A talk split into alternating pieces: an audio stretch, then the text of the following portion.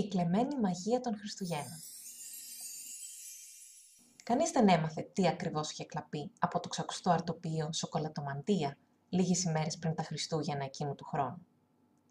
Μέχρι το επόμενο πρωί, η φωσφοριζέ κυτρινόμαυρη αστυνομική κορδέλα, που ελκύει ένα σωρό αδιάκριτους στην σκηνή του εγκλήματος, είχε τυλίξει κάθε πλευρά του αρτοπείου σαν γιορτινή συσκευασία δώρου. Ο Ρότζερ Μπράιτ, περνώντας κάθε πρωί με το ποδήλατό του μπροστά από το αρτοπείο, στο δρόμο προς το γυμνάσιο, έκοψε ταχύτητα και σταμάτησε στο απέναντι πεζοδρόμιο, ανάμεσα σε περίεργους περαστικούς και κουτσομπόληδε καταστηματάρχες. Από τον κύριο Χάουελ, ιδιοκτήτη του γειτονικού κουρίου, πληροφορήθηκε αμέσως ότι κάποιος είχε παραβιάσει την κεντρική είσοδο της σοκολατομαντίας στις 4.25 το ίδιο πρωί. Είχε αφήσει την κουζίνα σε χάος και είχε φάει 3,5 σπιτάκια φτιαγμένα από τζιτζιρόψωμο. Ο κύριος Χάουελ εξήγησε επίσης ότι νωρίτερα είχε δώσει αναλυτική κατάθεση σε έναν ένστολα στη φύλακα με πυκνά φρύδια και αραιωμένα μαλλιά και θα είχε σίγουρα προσθέσει περισσότερες λεπτομέρειες αν ο Ρότζερ δεν είχε ξαφνικά θυμηθεί ότι είχε αργήσει για το σχολείο. Στο γυμνάσιο Bear Mountain, η ανάμνηση της απογραφτικής κορδέλας γύρω από το ορτοπείο καταδίωκε τον Ρότζερ από αίθουσα σε αίθουσα. Καθώς έκανε αποτυχημένα πειράματα στην χημεία, τραγουδούσε παράφωνα τον μικρό του πανιστή στη χοροδία ή ζητούσε οδηγίες για τον πύργο του Άιφελ σε σπασμένα γαλλικά στο μάθημα της ξένης γλώσσας. Οι γονείς του δεν του επέτρεπαν να τρώει πολύ συχνά σοκολάτα. Αλλά κάθε Χριστούγεννα αγόραζαν για το σπίτι δύο πακέτα χριστουγεννιάτικα μπισκότα από την σοκολατομαντία.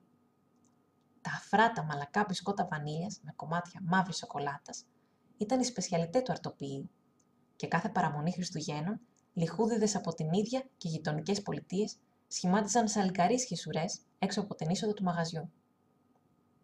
Ένας γείτονας του Ρότζερ, ο Μάιλς, είχε δουλέψει τα περασμένα Χριστούγεννα ως ξωτικό στην σοκολατομαντία, προσφέροντας στου ξυλιασμένους και εξελιγωμένους πελάτες στημένους σουρέ σφινάκια παχύρευστη καυτής σοκολάτας.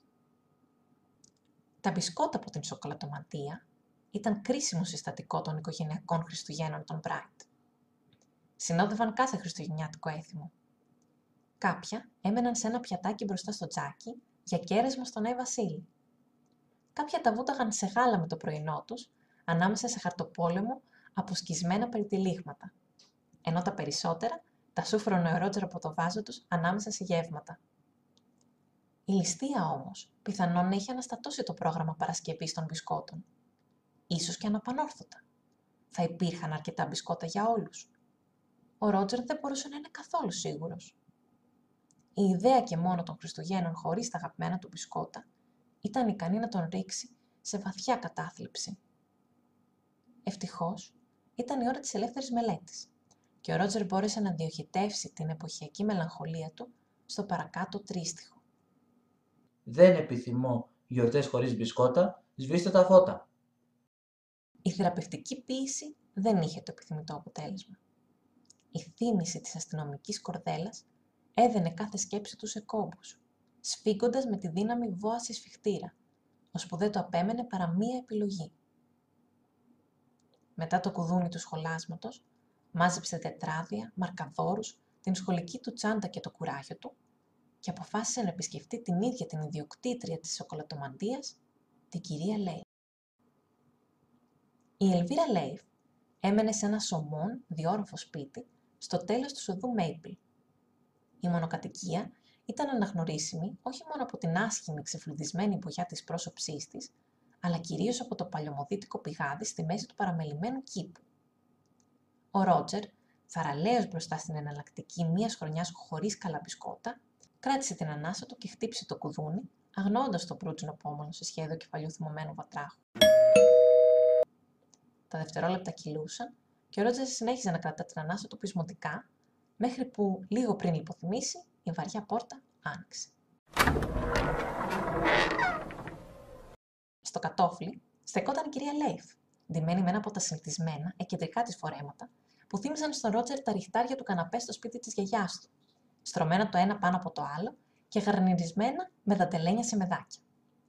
Βλέποντας τον Ρότζερ, φάνηκε σαν κάτι ξαφνικά να θυμάται. Το έγνεψε να μπει και εξαφανίστηκε σβέλτα σε κάποιο δωμάτιο στο βάθος του σπιτιού. Ακολουθώντας διστακτικά, ο Ρότζερ έφτασε σε μια ευρύχωρη φωτεινή κουζίνα, με παράθυρα που έβλεπαν τα αγριόχορτα και τις φουντωτές λεβάντες που είχαν εξαπλωθεί ανεξέλεγκτα στον κήπο. Η κυρία Λέιφ δεν φαινόταν να υπολογίζει την παρουσία του και ήταν σκημένη πάνω από ένα τσίγκινο καζάνι σχεδόν στον πόη του, μουρμουρίζοντας τον εαυτό της και με τα γυαλιά πρεσβειοποίηση να τσουλάνε αργά-αργά προς την άκρη της γαμψής της μύτης. Ήρθα να ρωτήσω για τη ληστεία. είπε ο Ρότζερ, που ξαφνικά δεν θυμόταν αν είχε βάλει την αλυσίδα στο ποδήλατό του, την ίδια μέρα που κυκλοφορούσε στη γειτονιά, σε σημασμένος κακοποιός. Ποια ληστεία, είπε αφηρημένα η κυρία Λέιφ, κοιτάζοντας ακόμα το μυστηριώδες περιεχόμενο στο καζάνι της, από που αναδύονταν έντονες μυρωδιές επίγειας ευτυχίας. Αυτήν που συνέβη στη σοκολατομαντία, σήμερα το πρωί στις 4 και 20. Ήταν 4 και 25, νεαρέ, απάντησε αυστηρά η κυρία Λέιφ, χωρίς να τον κοιτάει.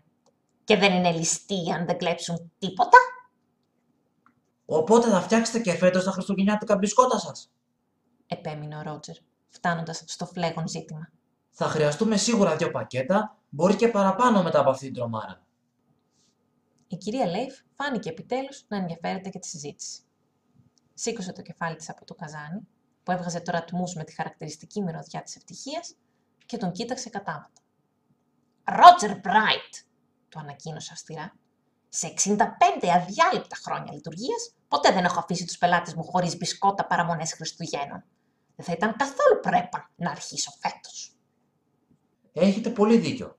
Έσπευσε να συμφωνήσει ο Ρότζερ. Απλά ανησύχησα μήπως σας έκλεψαν κάτι σημαντικό. Ω, να είσαι σίγουρος, Ρότζερ Μπράιτ, ότι είχαν την πρόθεση να κλέψουν κάτι εξαιρετικά σημαντικό. Η Ελβίρα έκανε εδώ μια παύση, απλώνοντας τα ακτιδιασμένα χέρια της στον πάγκο με μεγάλη θεατρικότητα, κάνοντας τα πολυάριθμα βραχιόλια της να χτυπούν μεταξύ τους για να φτιάξουν καινούριε μουσικές συγχορδίες. Ήθελαν το μυστικό συστατικό για τα χριστουγεννιάτικα μπισκότα μου, Και δηλαδή δεν το βρήκανε. προσπάθησε πάλι να βεβαιωθεί ο Ρότζερ. Όχι βέβαια, αναφώνησε θριαμβευτικά η κυρία Λέιβ. Ούτε και θα μπορούσαν άλλωστε. Το μυστικό συστατικό είναι η μαγεία. Ο Ρότζερ, εξαντλημένος από τόσες ώρες ανησυχίας, πεινασμένος από τη μυρωδιά αφρά της ζύμης που αναδιόταν από το καζάνι και απελπισμένος στη ζωφερή προοπτική μιας ζωής χωρίς μπισκότα, αισθάνθηκε υποχρεωμένος να διευκρινίσει. Η μαγιά είπατε. Η κυρία Λέιφ τον κοίταξε πάνω από τα γυαλιά της, σαν να εξέταζε κάποιο ιδιαίτερα βαρύ τούβλο, ίσως μια ολόκληρη πετονιέρα. «Μαγεία!» επανέλαβε, με αργή και καθαρή άρθρωση. «Τα μπισκότα μου τα φτιάχνω με κρυστάλλινη μαγεία!» Πασπαλισμένη, με κοσκινισμένες χιονονιφάδες και εμπλουτισμένη με λικέρ ελατοκορμού. Πώς αλλιώς θα είχαν τέτοια γεύση, Δηλαδή δεν έχουν καθόλου σοκολάτα. ρώτησες σε απελπισία ο Ρότζερ. Ούτε λίγο, ούτε για γαρνιτούρα. Η σοκολάτα είναι συστατικό για ερασιτέχνες, αναφώνησε περιφρονητικά η Ελβίρα, γυρίζοντας το καζάνι της. Μα το αρτοπείο σας το λένε σοκολατομαντία. Απάντησε σκανδαλισμένος ο Ρότζερ, με τη σκέψη του να στροβιλήσουν. Τέτοια παραπλάνηση, τέτοια ψευδής διαφήμιση. Τόσες στιγμές που νόμιζε ότι ήξερε τι γεύση έχει η σοκολάτα. Η κυρία Λέιφ τον αγνόησε. Φύγε τώρα γιατί το επόμενο στάδιο είναι κρίσιμο για να δημιουργήσει την επίγευση ζάχαρης. Ο Ρότζερ, βαθύτατα απογοητευμένος και έχοντας ανακαλύψει ότι η παιδική του ηλικία ήταν όλη ένα ψέμα, δεν κάθισε να ακούσει περισσότερα. Μουρμουρίζοντας ακατανόητα στον εαυτό του, βρήκε το ποδήλατό του ξαπλωμένο ανάμεσα στα αγριόχορτα και ξεκίνησε φουριόζος πετάλι για το σπίτι. Χουχουλιασμένος αργότερα κάτω από τα σκεπάσματά του, με την κάλπη και ανάμνηση μπισκότων σοκολάτας που ποτέ δεν είχε γευτεί, πρόσθεσε στο τετράδιό του άλλο ένα δραματικό τρίστιχο. Δίθεν σοκολάτα. Απατηλή ζύμη. Κανείς δεν σε ψήνει.